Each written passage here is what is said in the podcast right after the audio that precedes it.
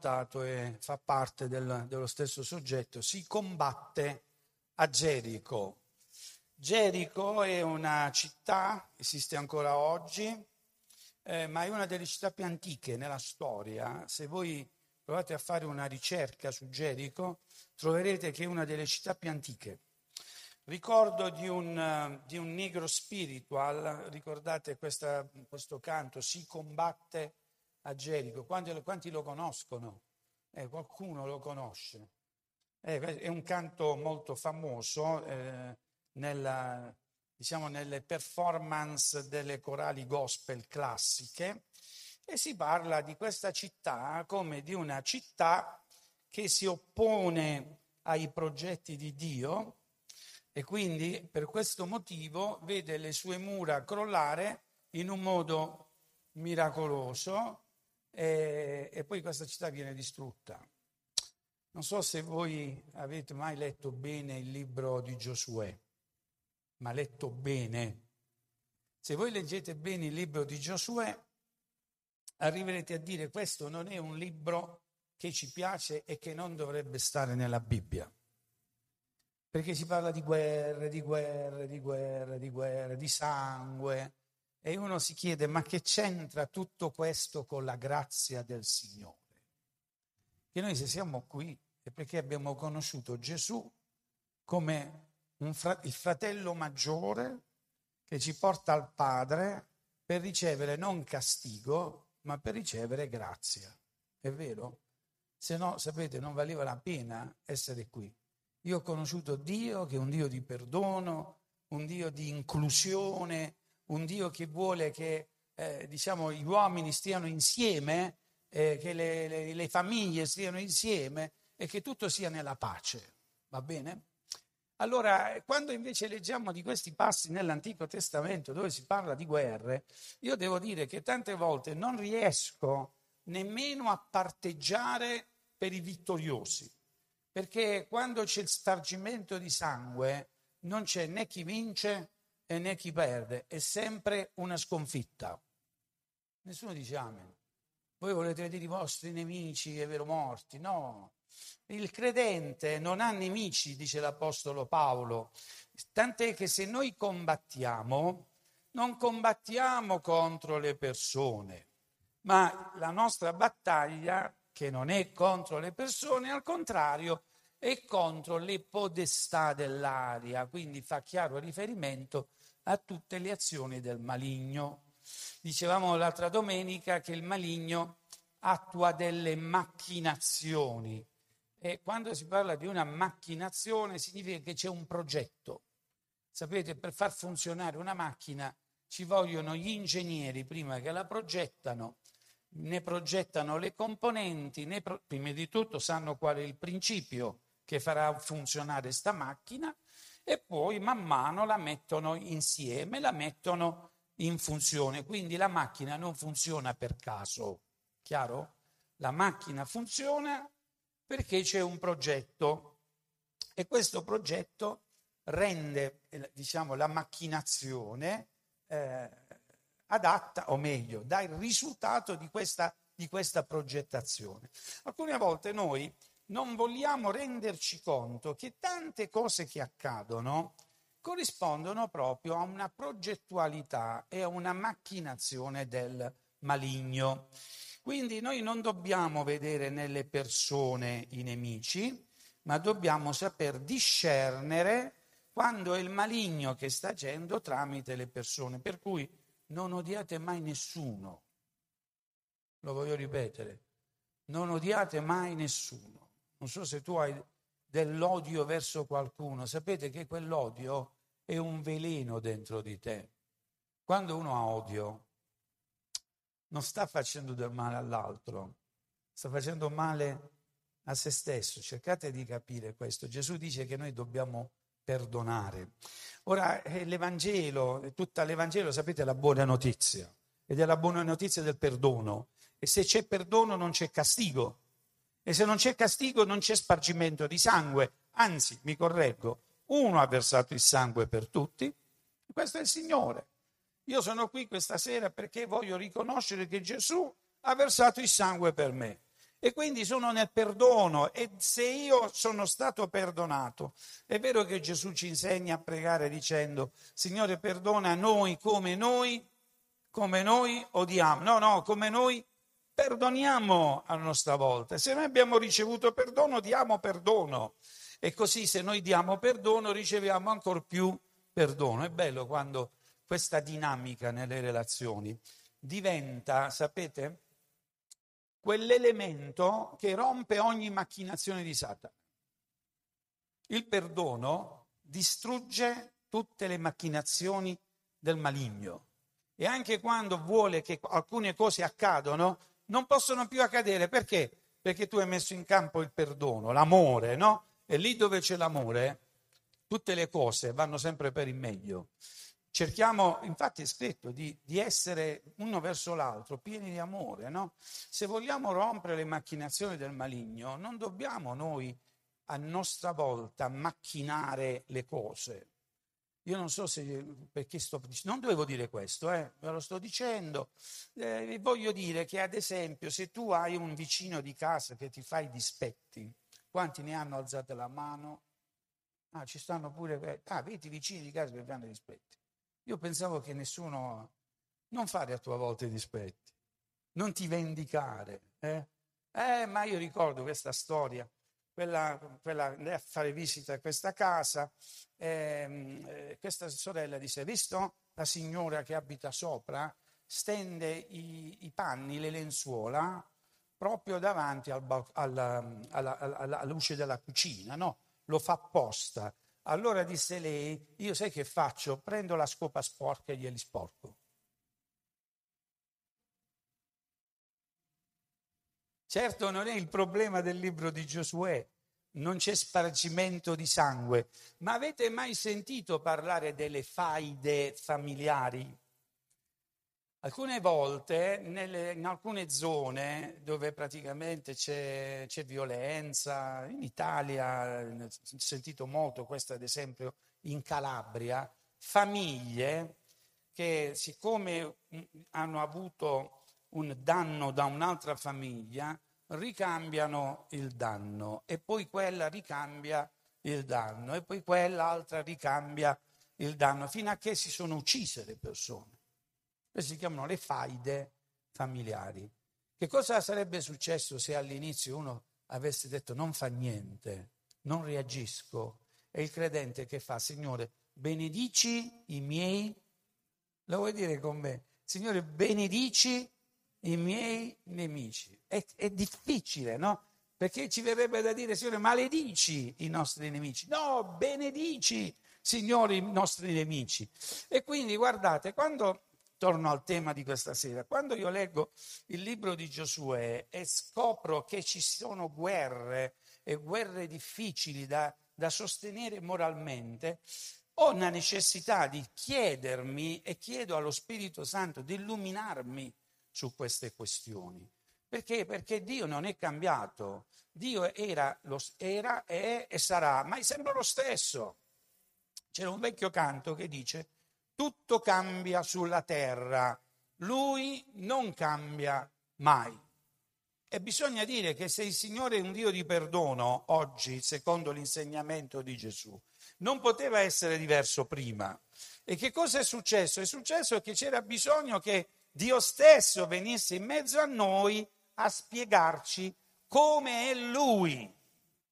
D'altronde ricordate che uno dei discepoli uno dei dodici, disse a Gesù, mostraci il Padre. E Gesù disse, disse, chi ha visto me ha visto il Padre. E che cosa abbiamo visto allora di Dio noi? L'abbiamo visto sulla croce, è vero? Come si è rivelato? Come colui che ha preso i peccati al posto mio e ha pagato al posto mio. Insomma, Gesù ci ha rivelato Dio nei suoi sentimenti che sono sentimenti di perdono verso di noi. Quindi sentiamoci perdonati dal Signore.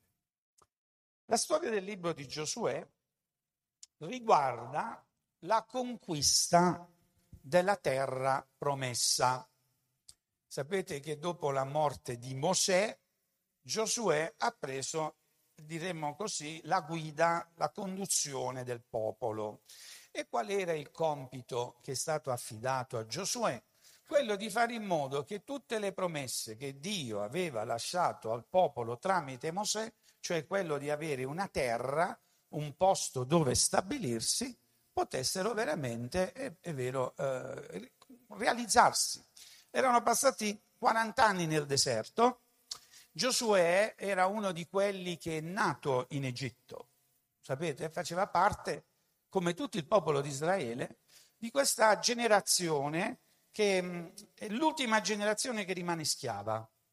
400 anni di schiavitù.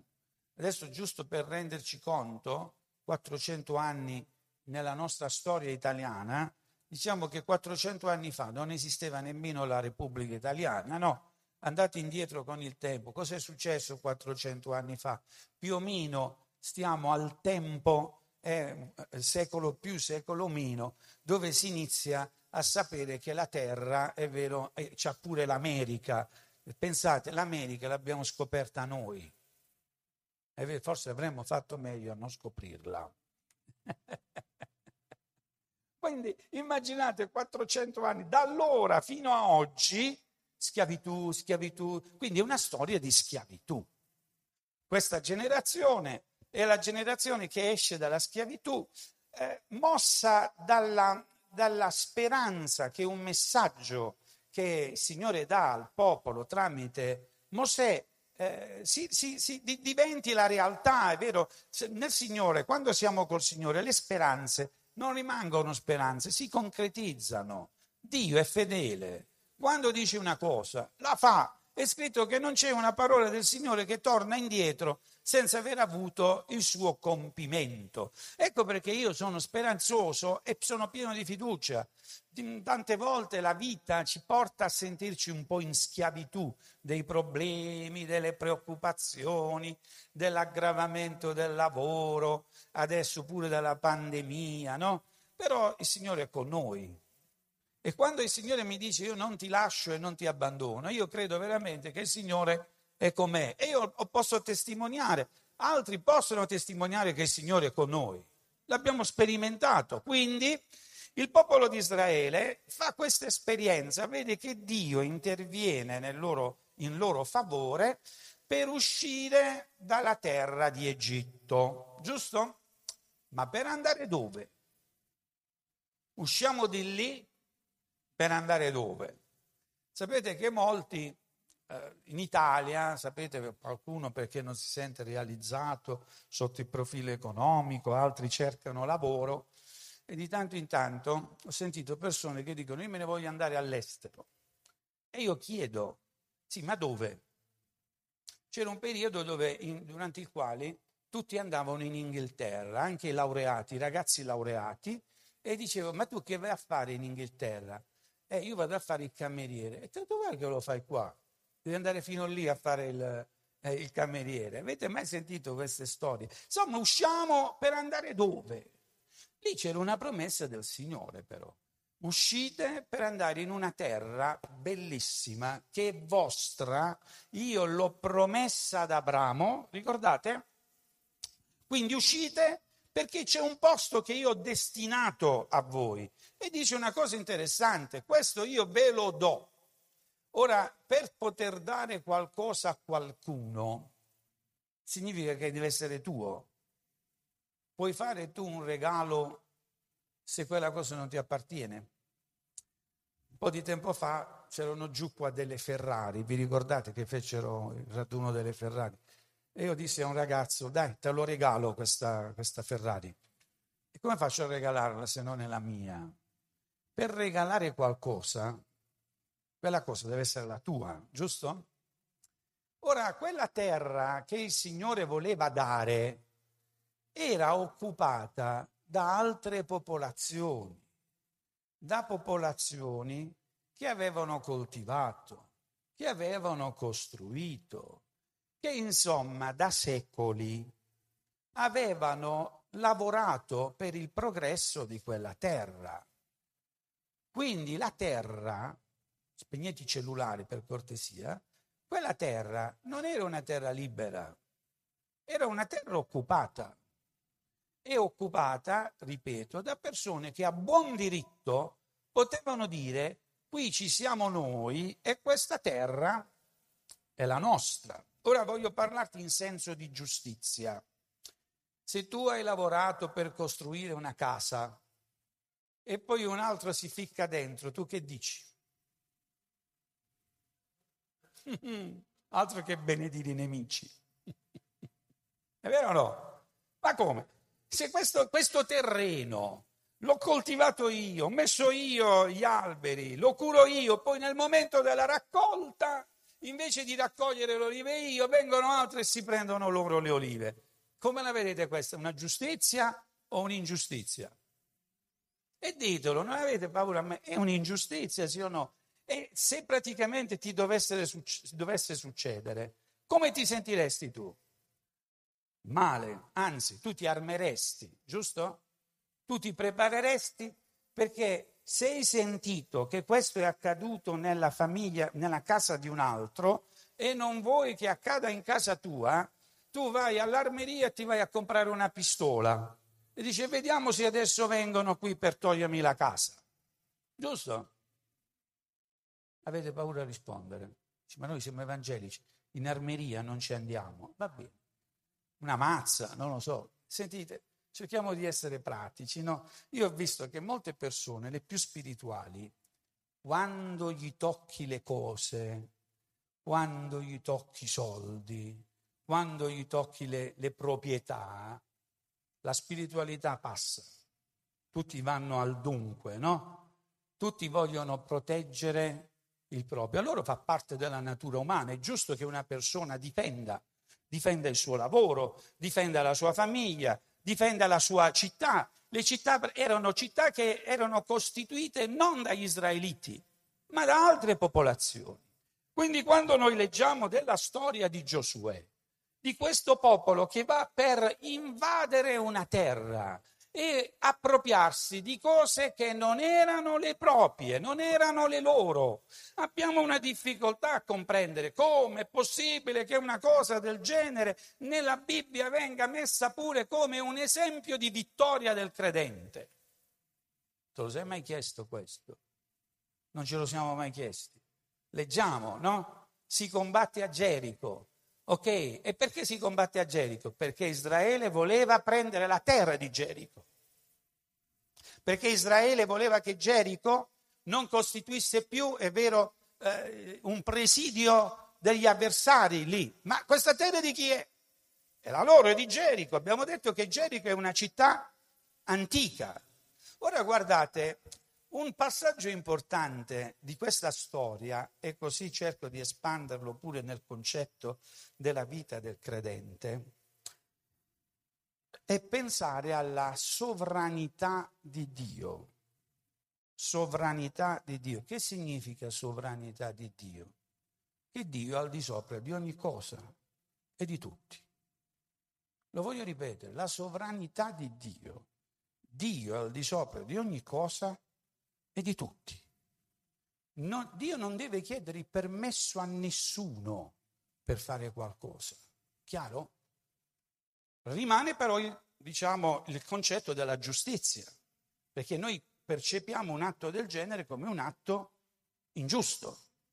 Ma abbiamo bisogno allora di chiedere al Signore, di leggere nella Bibbia, come si dice, investigate le scritture. Un salmo, il Salmo 24, è un salmo che è molto eloquente nel, ehm, diciamo così, nel, ehm, nel comunicarci eh, in un certo senso il fatto che Dio è al di sopra di ogni cosa. Infatti è scritto al Signore appartiene la terra, al Signore appartiene la terra e i suoi abitanti. Perché appartiene alla terra al Signore? Perché è scritto è Lui che l'ha fondata. Leggetelo il Salmo 24, è quello che poi alla fine ci ricorda, o porte, apritevi e il Re di Gloria entrerà. No? Quindi la terra appartiene al Signore.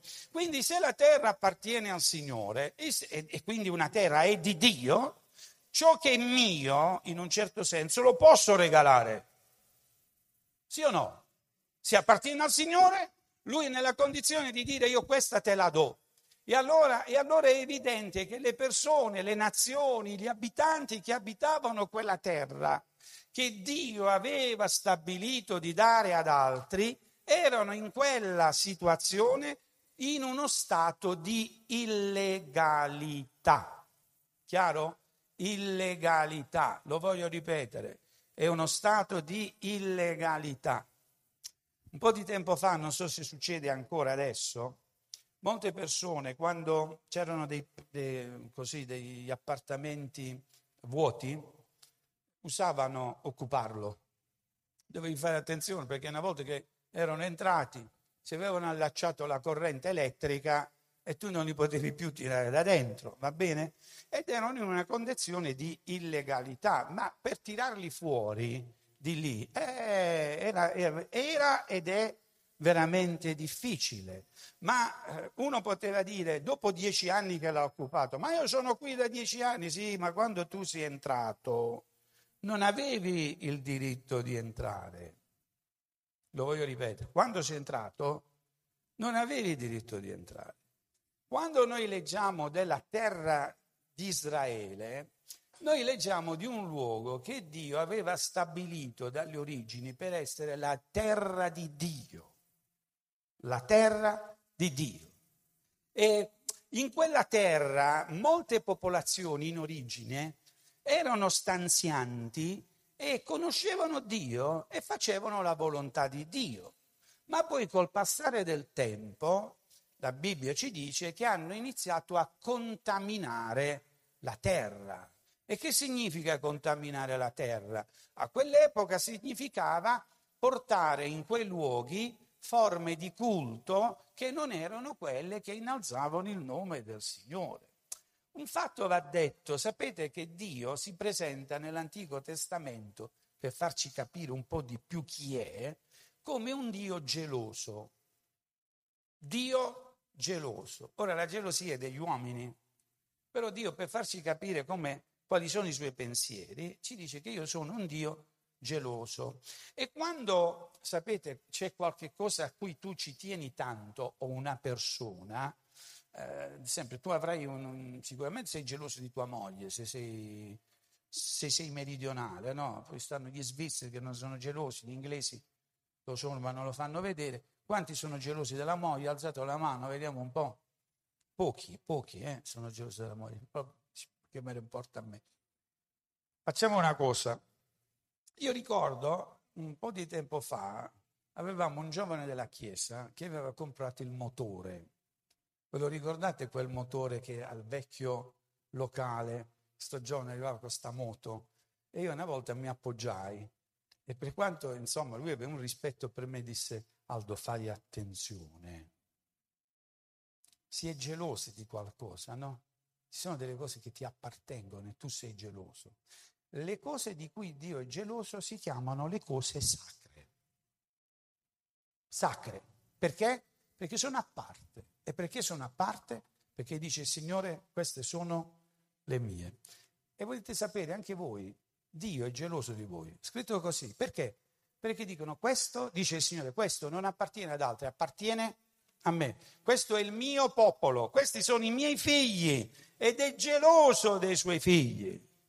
Ma perché? Perché apparteniamo al Signore. Quella terra che è una terra di Dio era una terra sacra e quando hanno portato l'idolatria, il peccato, le traviazioni, potete immaginare ad esempio, lì venivano fatte le offerte di bambini, si sacrificavano i bambini alle divinità. Allora il Signore disse un giorno tramite Mosè al popolo di Israele, io vi do questa terra non perché voi siete migliori di quelli che stanno dentro e che la stanno occupando, ma io ve la do perché loro hanno contaminato la terra.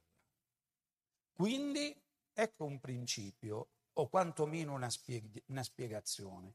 Il Signore voleva riportare in una condizione migliore la terra che gli apparteneva. Ora faccio ancora un esempio per renderci più, per, per farci capire meglio. Se tu hai avuto delle persone che sono entrate in casa tua, ah, quanti di voi hanno mai subito un furto? Vediamo un po' in casa. Eh? No, voi, voi che hanno subito, l'hai fatto tu.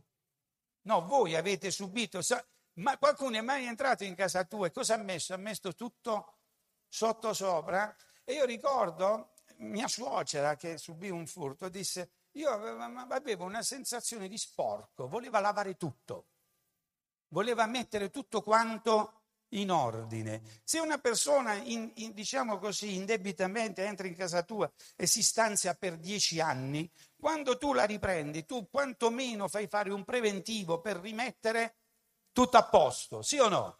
Vuoi che tutto sia in ordine. Bene, ecco cosa stava succedendo. Delle persone avevano occupato quella terra, si sentivano a casa propria, avevano contaminato la terra e il Signore dice al suo popolo, adesso andate, prendete questa terra perché è la mia e rimettetela in ordine, perché non voglio vedere lì le cose che avvenivano prima.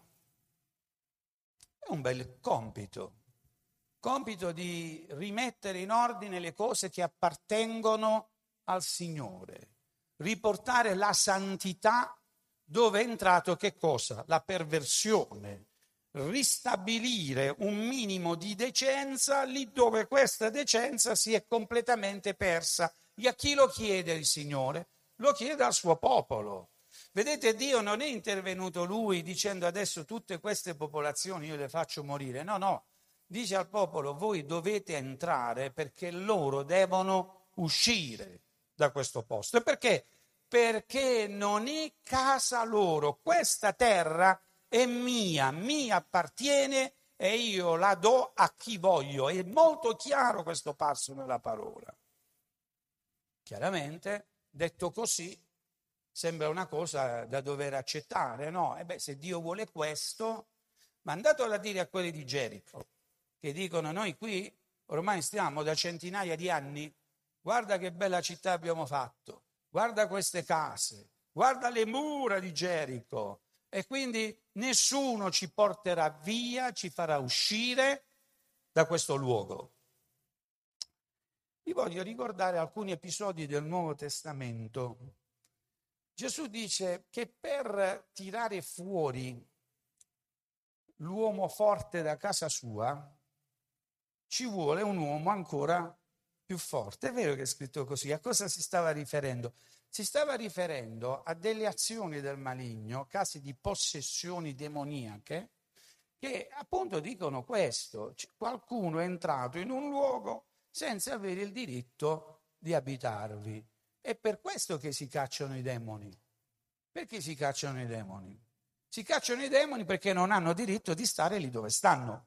Perché se avessero diritto, eh, hanno diritto. Sono illegali, non possono vivere nella, nel, in un corpo di un uomo. Per questo il Signore dice che la Chiesa cosa deve fare? Nel mio nome voi caccerete i demoni. Ma perché è possibile? Perché quelle persone non sono del maligno. La terra e i suoi abitanti appartengono al Signore. Però per fare quell'azione, Gesù lo disse, cioè bisogna essere più convinti, più forti di colui, dell'uomo forte, perché se tu sei titubante, Sapete, il maligno, eh, quello che nota secondo me è proprio questa determinazione nelle situazioni. Sapete che noi in Cristo siamo forti davanti alla malattia, davanti alla, ai problemi economici, davanti ai problemi relazionali. Noi rimaniamo in piedi. Noi rimaniamo in piedi. La Bibbia dice che noi combattiamo e rimaniamo in piedi. E poi un salmo dice, mille te ne cadono a destra, diecimila alla tua sinistra, tu invece rimarrai in piedi. C'è una determinazione, perché? Perché noi confidiamo nel Signore e perché sappiamo di muoverci nella legalità spirituale. Amen. Una legalità spirituale. Chiaro? se noi confrontiamo la legalità spirituale e la legalità umana, ci accorgiamo che in mezzo c'è un divario. Umanamente questa gente che occupava quella regione potevano dire noi siamo qui a buon diritto, ma attenzione, ci sono dei principi spirituali che sono più importanti dei principi naturali. E quindi questa gente doveva essere cacciata fuori. Il passo che abbiamo letto, quello di Giosuè, che incontra l'angelo dell'Eterno, ricordate? Eh, perché incontra l'angelo dell'Eterno? Perché Giosuè, come conduttore, guida del popolo di Israele, aveva appunto il compito di trovare la maniera di far cadere Gerico, di conquistare Gerico. Questa Gerico sta a simboleggiare tutto ciò che si oppone alla volontà di Dio. Se c'è un progetto di Dio, un piano di Dio, Bene, il piano di Dio diceva che il popolo di Israele doveva occupare la terra. Gerico invece che dice? No, noi non siamo, non siamo d'accordo. E che cosa fa Gerico? Si chiude nelle sue mura e confida nel fatto che queste mura, essendo così doppie, spesse, non verranno mai meno, non potranno cadere. Quindi in effetti la Bibbia ci dice che Giosuè andò ad analizzare la situazione e si rese conto che le mura di Gerico, gli israeliti da soli, come, come uomini, non avrebbero potuto vincerle. Nessuno aveva mai fatto cadere le mura di Gerico. Quindi che fa? Si allontana. Ora, quando noi nella Bibbia troviamo uomini di Dio che si allontanano un po' dal, dal gruppo più ampio, di solito lo fanno per pregare, è vero? Ricordate, Gesù andava in disparte e pregava. Evidentemente questo momento in cui noi ci isoliamo, isoliamo dal contesto generale non significa che noi ci stiamo allontanando dagli uomini, stiamo soltanto cercando nella comunione con Dio quella determinazione per affrontare le situazioni. Va bene? Infatti Giosuè non, non, non, è, non aveva nel cuore l'idea di dire al Signore, Signore distruggi la città, voleva soltanto trovare la maniera per risolvere il problema. Allora, questa sera non so quale problema hai, so che ci sono molti problemi. Uh, la vita è fatta di problemi. Facciamo in tempo a risolverne uno e ne arriva un altro. E alcune volte se ne accavallano due o tre contemporaneamente. Però che bello quando abbiamo, avendo imparato, facciamo quello che sappiamo fare meglio, no? Ci mettiamo in disparte. Gesù dice chiuditi nella tua cameretta, no? E lì parla col Signore. Il Signore dice il tuo Padre celeste. In quel momento vedrà, ti ascolterà e ti risponderà. Quante volte, io ho fatto l'esperienza, l'hai fatta pure tu, sono stati così salutari, strategici, risolutori quei momenti in cui tu ti sei messo in disparte e hai detto Signore, io non so come risolvere questo problema, no? Però Signore io so che tu farai qualcosa. E in quei momenti il Signore ha fatto sentire la sua presenza. E quando tu senti la presenza del Signore, quando noi possiamo dire come l'Apostolo Paolo, se Dio è con noi, chi ci può fermare? Chi sarà contro di noi? Se Dio è con noi. Amen. Ma è con noi. Perché abbiamo detto Gesù ci ha, ha perdonato i nostri peccati. Andò in disparte e lì mentre stava valutando la situazione, una, un uomo con, una, con in mano una spada si presenta. Lui gli chiede, tu sei il nostro nemico o sei dei nostri? E quest'uomo si rivela nella sua identità e dice io sono il capo dell'esercito celeste.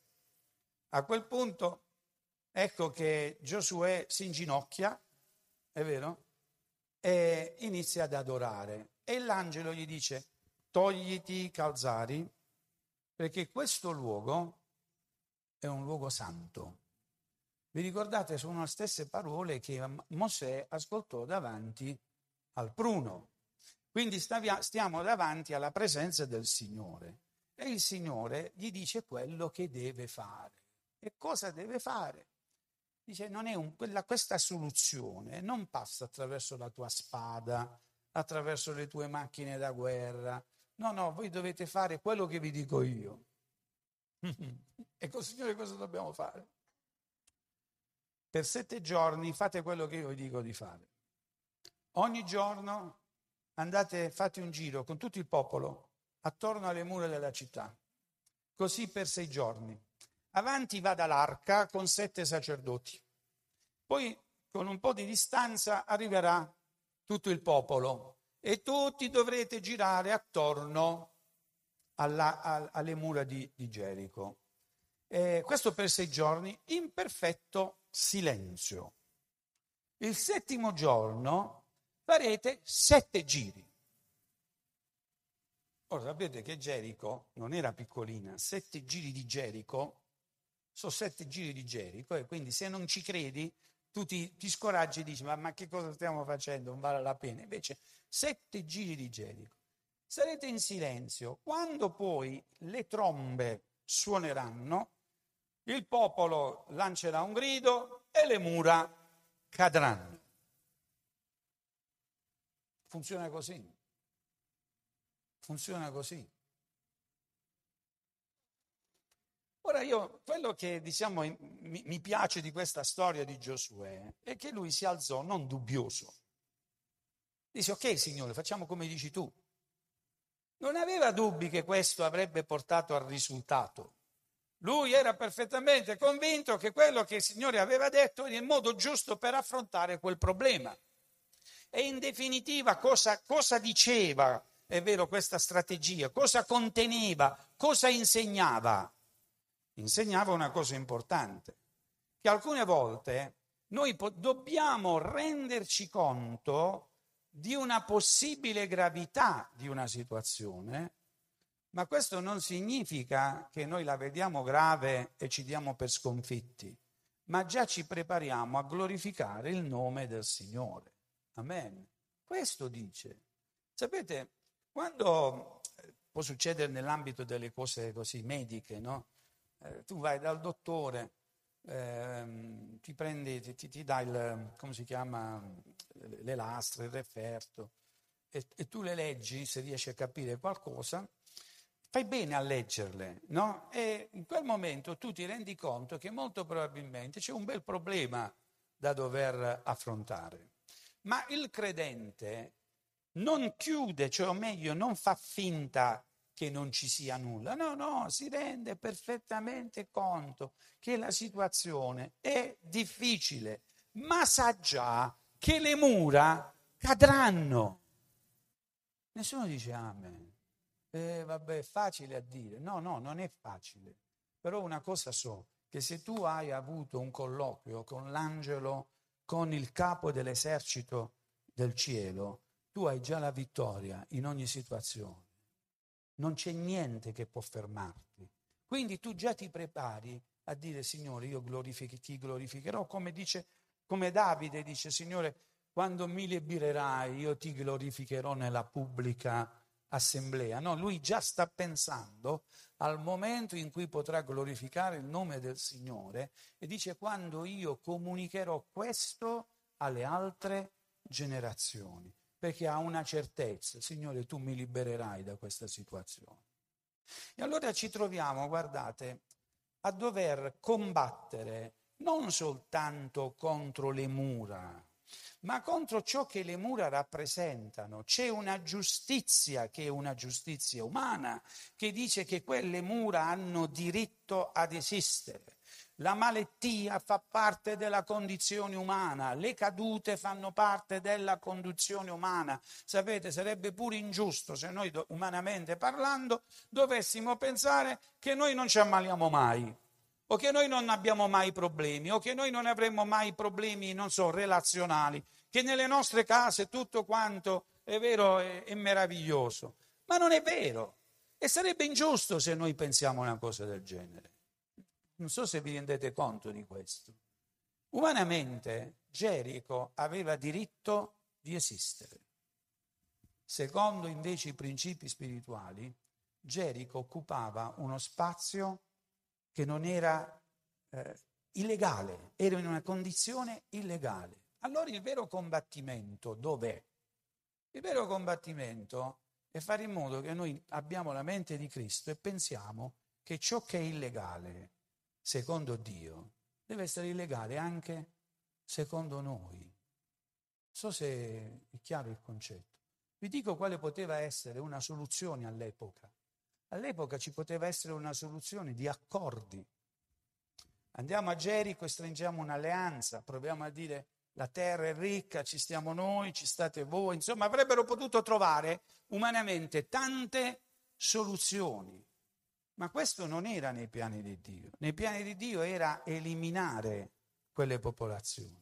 Queste popolazioni devono uscire da questa terra. E se tu invece umanamente dici no, ma perché questo è ingiusto, tu non stai ragionando secondo il modo di ragionare del Signore.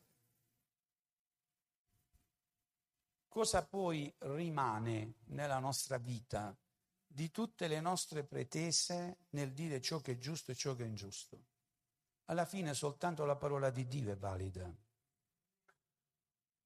Alla fine, almeno questa è la mia esperienza, io mi sono trovato sempre a dire Signore hai ragione tu. Non so se tu hai mai fatto, è vero, un colloquio con il... Hai parlato con il Signore e hai detto Signore effettivamente avevi ragione. Non avevo ragione io, avevi ragione tu perché magari tu umanamente pensavi o pensi che alcune cose siano secondo giustizia, ma agli occhi di Dio quella non è una cosa giusta. Quindi il combattimento dov'è? Il combattimento è nel dirsi, ma se questa cosa secondo gli uomini è giusta, chi sono io per intervenire e scombinare questi progetti? Però la realtà è che quei progetti sono macchinazioni sataniche. Infatti, quando poi in alcuni casi hanno lasciato che quelle popolazioni rimanessero, che cosa è accaduto? Che si sono uniti troppo, sono venuti meno nella loro identità e alla fine quelle popolazioni li hanno dominati. Insomma, possiamo dire che veramente i piani di Dio sono piani giusti e beato l'uomo che vive nei piani del Signore. Quando noi siamo nella volontà di Dio, stiamo facendo la sua volontà, anche se alcune volte noi non lo comprendiamo, noi vediamo che effettivamente c'è la benedizione di Dio nel fare la sua volontà. Quando finisce la storia della liberazione della terra promessa?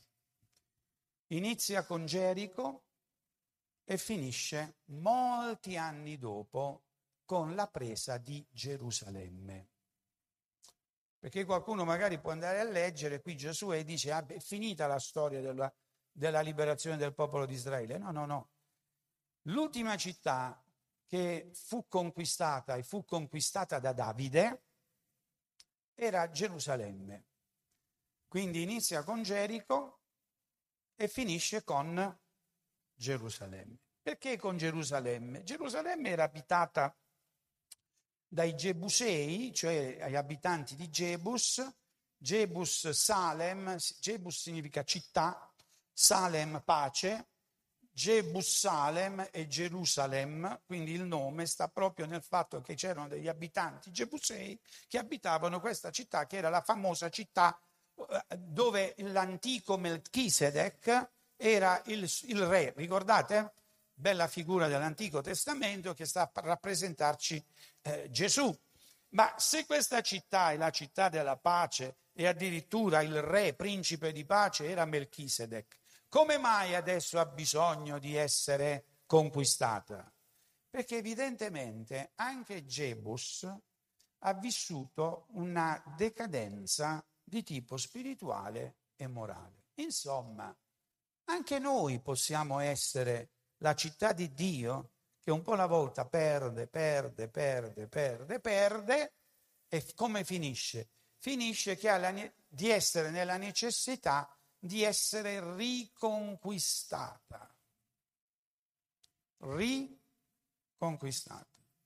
Apparteneva al Signore, non appartiene più al Signore, ma perché il Signore non ci lascia È vero che il Signore non ci lascia, ma io sono certo che anche quando noi ci allontaniamo dal Signore, il Signore ci viene a scovare lì dove ci siamo allontanati. Amen?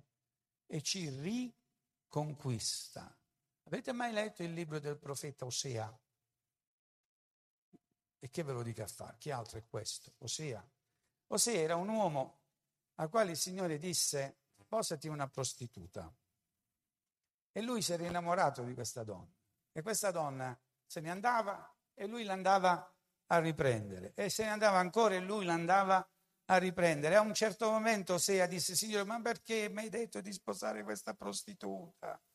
Perché così come tu ti comporti con questa prostituta, io mi sto comportando con il mio popolo che mi tradisce del continuo.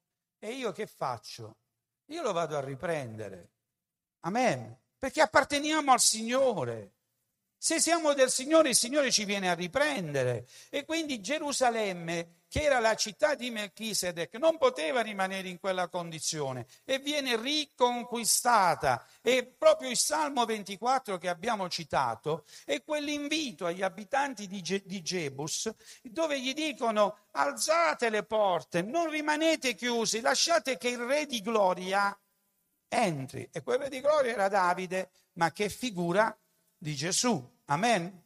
Puoi rimettere la proiezione del testo del, del Nuovo Testamento, Luca, e guardate che eh, quando noi, no, Luca, non um, Giosuè, qui Gesù prese con sé i dodici e disse loro, ecco, noi saliamo a Gerusalemme. E cosa fa fare Gesù a Gerusalemme? Guardate che cosa dice. Io, noi andremo, là saranno compiute riguardo al figlio dell'uomo tutte le cose scritte dai profeti. Proseguiamo. Infatti egli sarà consegnato ai pagani, sarà schernito, oltraggiato, gli sputeranno addosso. E poi ancora, e dopo averlo flagellato lo risusciteranno. Amen. Ah, lo uccideranno, scusate. E poi non finisce lì, ma ma il terzo giorno, che avviene? Allora c'è la vittoria, sì o no? Noi stiamo andando a Gerico. Noi a Gerico vivremo, Gesù dice io vivrò un momento difficilissimo, ma è questo che vi dico, noi andiamo là per conquistare Gerico, scusate Gerusalemme, noi stiamo andando a Gerusalemme per conquistarla perché il terzo giorno io risusciterò. E poi che cosa segue? Essi non capirono nulla di tutto questo. Quel discorso era per loro oscuro e non capivano ciò che Gesù voleva dire. Come egli si avvicinava a Gerico. Allora la conquista della terra promessa inizia con Gerico per arrivare a Gerusalemme. E qui Gesù sta facendo la stessa cosa, parte da Gerico per arrivare a Gerusalemme. E Gerico cosa rappresenta? Rappresenta la ribellione dell'uomo. Il Signore ti vuole conquistare. E qua ci verrebbe da dire, ma che cosa vuole conquistare? Vuole cambiare quel senso di giustizia umana, quel modo di ragionare dell'uomo, a ciò di cui io ho diritto, io ho diritto di stare qui, io ho diritto di possedere, io ho diritto di essere quello che voglio. Che mura difficili da far cadere. Amen. Che bello quando tu vedi un uomo, una donna che ti accorgi che, so, che ha reso nelle mani del Signore. Una persona che veramente dice, Signore, sia fatta la tua, la tua volontà nella mia vita. Si inizia da Gerico per andare a Gerusalemme e conquistare Gerusalemme. E Gerusalemme perché ha bisogno di essere conquistata? Perché per quanto sia la città di Dio, e noi siamo il Tempio dello Spirito Santo. Succede tante volte che abbiamo bisogno di essere riconquistati proprio nella parte spirituale della nostra vita. D'altronde che cos'è la freddezza? Che cos'è la freddezza?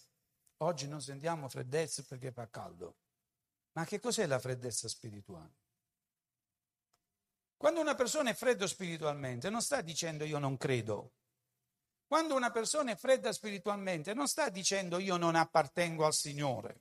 Quando una persona è fredda spiritualmente è nella condizione di cui parla la, la, la lettera alla chiesa di Laodicea. E tu non sei né freddo né fervente, cioè tu stai in una condizione dove fai le cose, le fai comunque, pensi che tutto venga dalle tue capacità, io sono ricco, mi sono arricchito, non ho bisogno di niente e quando noi pensiamo di non aver bisogno di niente, proprio allora che abbiamo bisogno del Signore. E il Signore cosa fa? Io sono alla porta, sto bussando. Se ho porte, alzate i vostri capi, no? Se tu apri la porta, se uno ode la mia voce e apre la porta, io entrerò e cenerò con lui. Va bene? Ecco di cosa hai bisogno. Hai bisogno di essere conquistato un'altra volta da Gesù. Gesù va verso Gerusalemme, ma parte da Gerico. Che cosa accade a Gerico? Adesso preghiamo. A Gerico Gesù fa due cose. C'è un, un cieco, un cieco.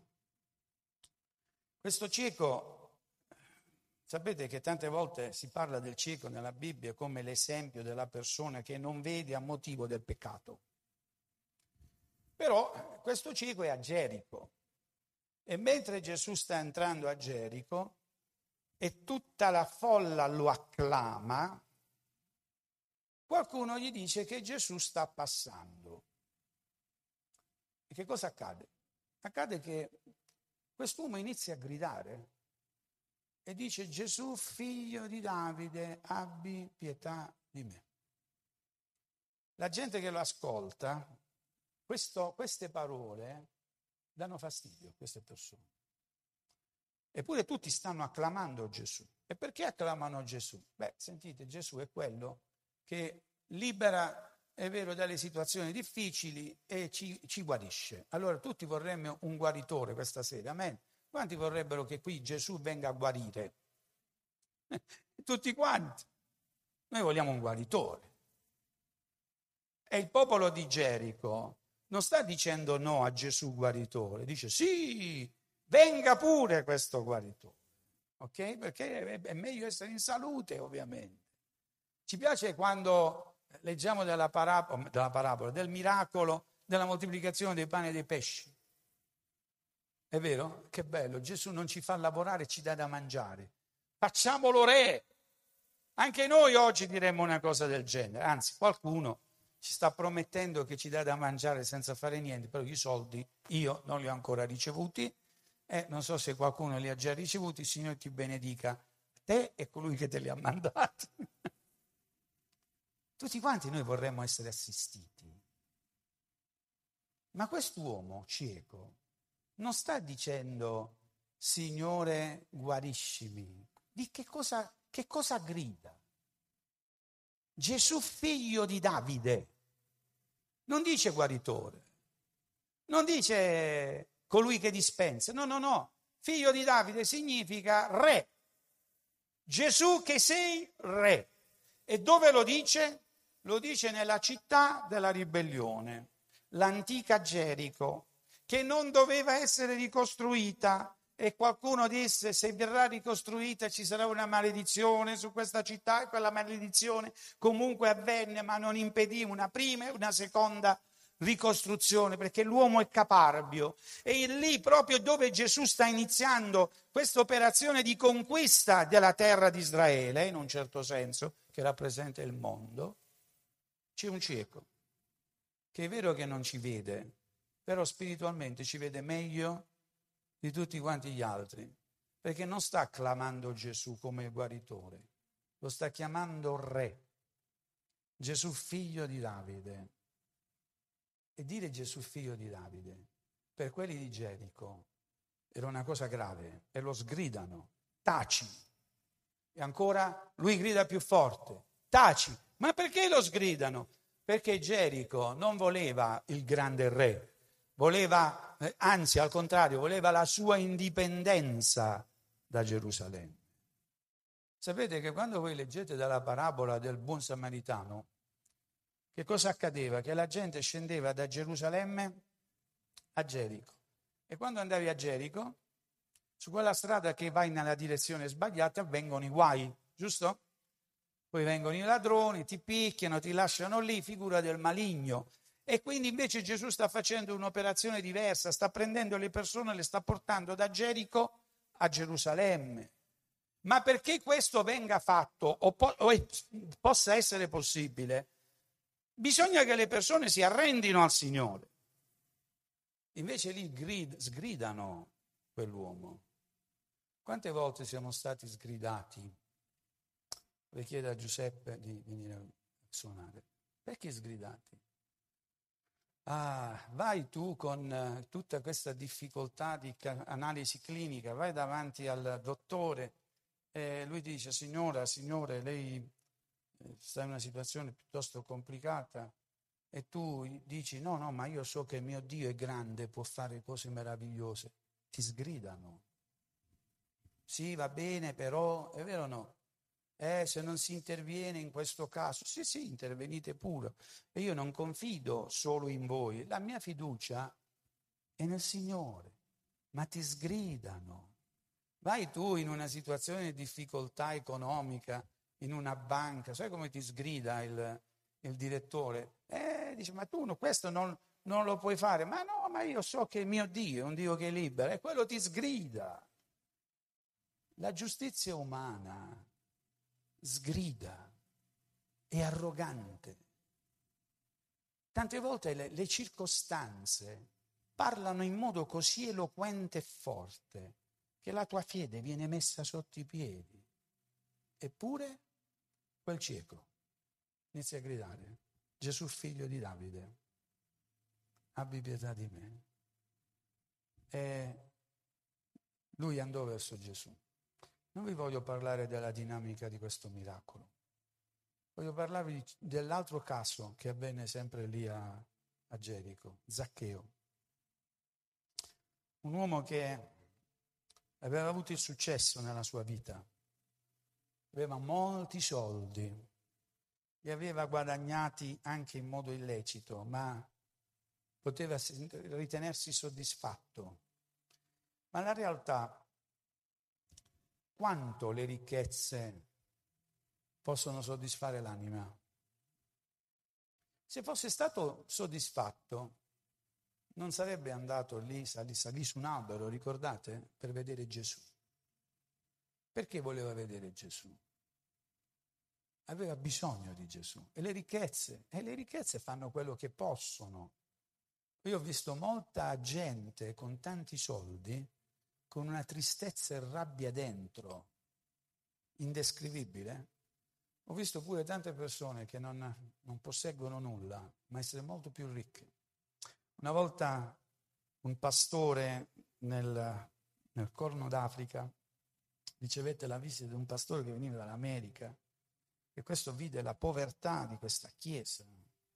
E lui disse, fratelli, io voglio pregare per la vostra povertà. E il fratello, il pastore, rispose, disse, no, no, guarda, siamo noi che preghiamo per la vostra eccessiva ricchezza.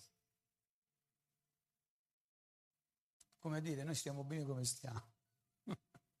Noi abbiamo il Signore. Può sembrare strano, no? Addirittura può sembrare anche un discorso disfattista che non lancia verso il progresso. Però io non sto condannando la ricchezza. No, non è questo che, che, che vi sto dicendo. Sto dicendo che noi dobbiamo essere sottomessi al Signore. E anche Zaccheo, a un certo momento, con tutta la sua vita di ribellione a Gerico, ha bisogno di essere preso per mano, essere portato a Gerusalemme. Ed è questo quello che vuole.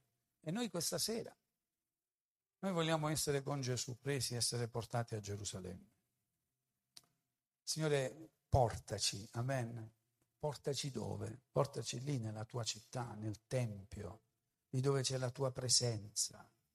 Signore, abbiamo bisogno di vincere questa battaglia. Abbiamo bisogno, Signore, di vedere la tua opera, che è un'opera, Signore, che va al di là di quello che noi riusciamo a immaginare, a pensare. Tu fai di più. Amen. Possiamo dire che fai di più. Questa sera tu molto probabilmente sei come uno dei dodici apostoli che hanno ricevuto questo messaggio, anche allegorico, ma che non avevano capito niente.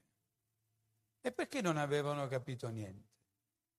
Perché anche loro non avevano intenzione di fare la volontà di Dio come Dio la stava proponendo. Loro pensavano di andare a Gerusalemme, diventare dei grandi personaggi, litigavano fra di loro su chi doveva essere il più grande. Una mamma andò da Gesù e gli disse, Signore, voglio che uno dei miei figli sia alla destra, l'altro mio figlio sia alla sinistra. Insomma, Gesù diceva delle cose e loro pensavano ad altro. E questa mattina, questa sera, Gesù ti parla e tu stai pensando ad altro.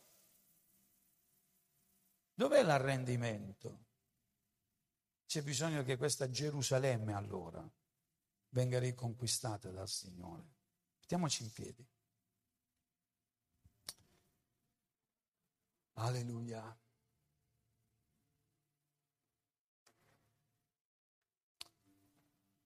L'Apostolo Paolo ci dice che la carne ragiona secondo la carne, lo spirito ragiona secondo lo spirito.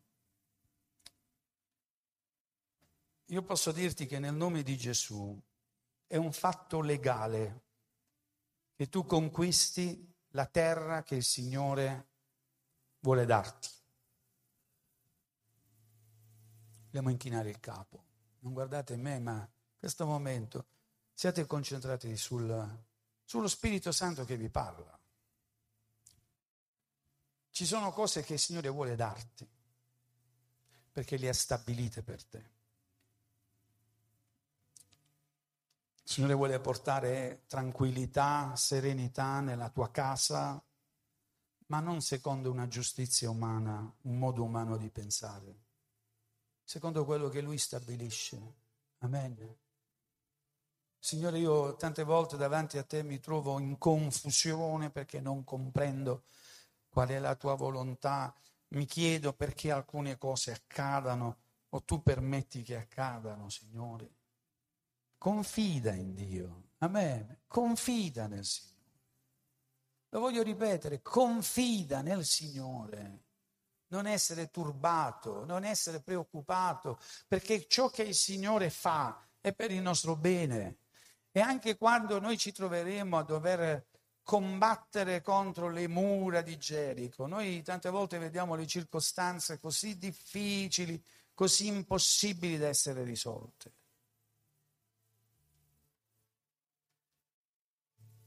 Quanti credono che il Signore può fare miracoli? Ancora credono? Tengano la mano alzata. Signore, io credo nei tuoi miracoli.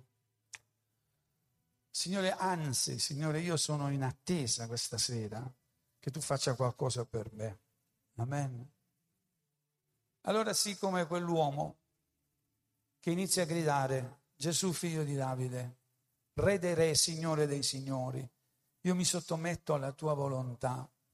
Oh Signore, sto in questa Gerico che parla di mondanità, di modo diverso di pensare, che non si sottomette alla, al tuo volere. Vivo in questa illegalità, ma Signore, questa sera io grido, Gesù, figlio di Davide, abbi pietà di me. E così io sento, posso sentire spiritualmente quella voce che dice, ecco, egli è qui e ti sta chiamando. Amen. Quanti pensano che la presenza del Signore è in mezzo a noi, nonostante la nostra carnalità, il nostro essere Gerico? Gesù entra a Gerico, amen. E questa sera è in mezzo a noi. Egli è qui e ti sta chiamando per dirti che cosa. Bene, vai a Lui, mettiti davanti alla Sua presenza e semplicemente di quello che il tuo cuore desidera. Signore, che io recuperi la vista Signore, che io recuperi ciò che ho perso. Signore, che io recuperi salute, serenità, fiducia, forza. Signore, che io recuperi. Signore, sono in questa Gerico di ribellione, di difficoltà, di ostacolo nel vedere la tua gloria compiersi, la conquista di questa terra. Ma Signore, tu sei qui questa sera. Io so che puoi fare ogni cosa. E Gesù semplicemente disse, recupera la vista. E in quel momento, quell'uomo, quel momento, in questo momento il Signore può fare qualcosa. Amen. In questo momento il Signore può fare qualcosa. Il Signore tocca questa sera. Il Signore tocca. Amen. Signore, metti gioia nei cuori, metti forza, determinazione. Signore, siamo come Giosuè. Incontriamo te nel momento in cui ci allontaniamo per trovare la tua presenza e tu ti manifesti. Tu sei il capo dell'esercito del, del cielo, Signore. Tu muovi gli angeli.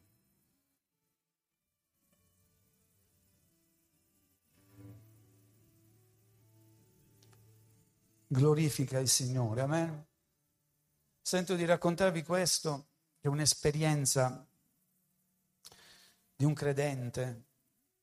Questo credente aveva una difficoltà nel fisico e si trovava in un'azione dove non poteva essere curato perché per le cure servivano tanti soldi.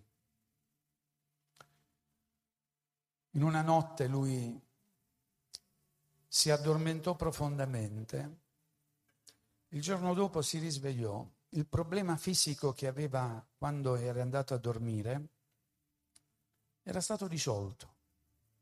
Lui aveva sognato degli angeli, non sorridete, anche magari può far sorridere, ma io credo in queste cose, degli angeli chirurgi, chirurghi, che lo stavano operando che stavano facendo qualcosa. Sapete, poi hanno fatto le analisi, hanno fatto le lastre e hanno trovato delle protesi e dei lavori fatti nella vita di quest'uomo che non avevano mai visto prima. Io credo che il Signore mette i suoi angeli accampati attorno a noi. Il Signore fa cose grandi, amen, fa cose meravigliose ma la giustizia umana, la Gerico, il modo umano di ragionare, ciò che è giusto, ciò che non è giusto, ciò che è possibile, ciò che è impossibile, ciò che è opportuno dire, ciò che non è opportuno dire, ma chi può, è vero, dire al Signore questo è giusto e questo non è giusto? Ricevi questa sera benedizione dal cielo e glorifica il Signore, perché Egli è qui e ti chiama e ti vuole portare a Gerusalemme per conquistarla. Sii riconquistato dal Signore nella tua fede questa sera. Metti la tua fede davanti al Signore. Il Signore aumenta la mia fede. Cantiamo questo canto e glorifichiamo il nome del Signore. Te, mio Dio,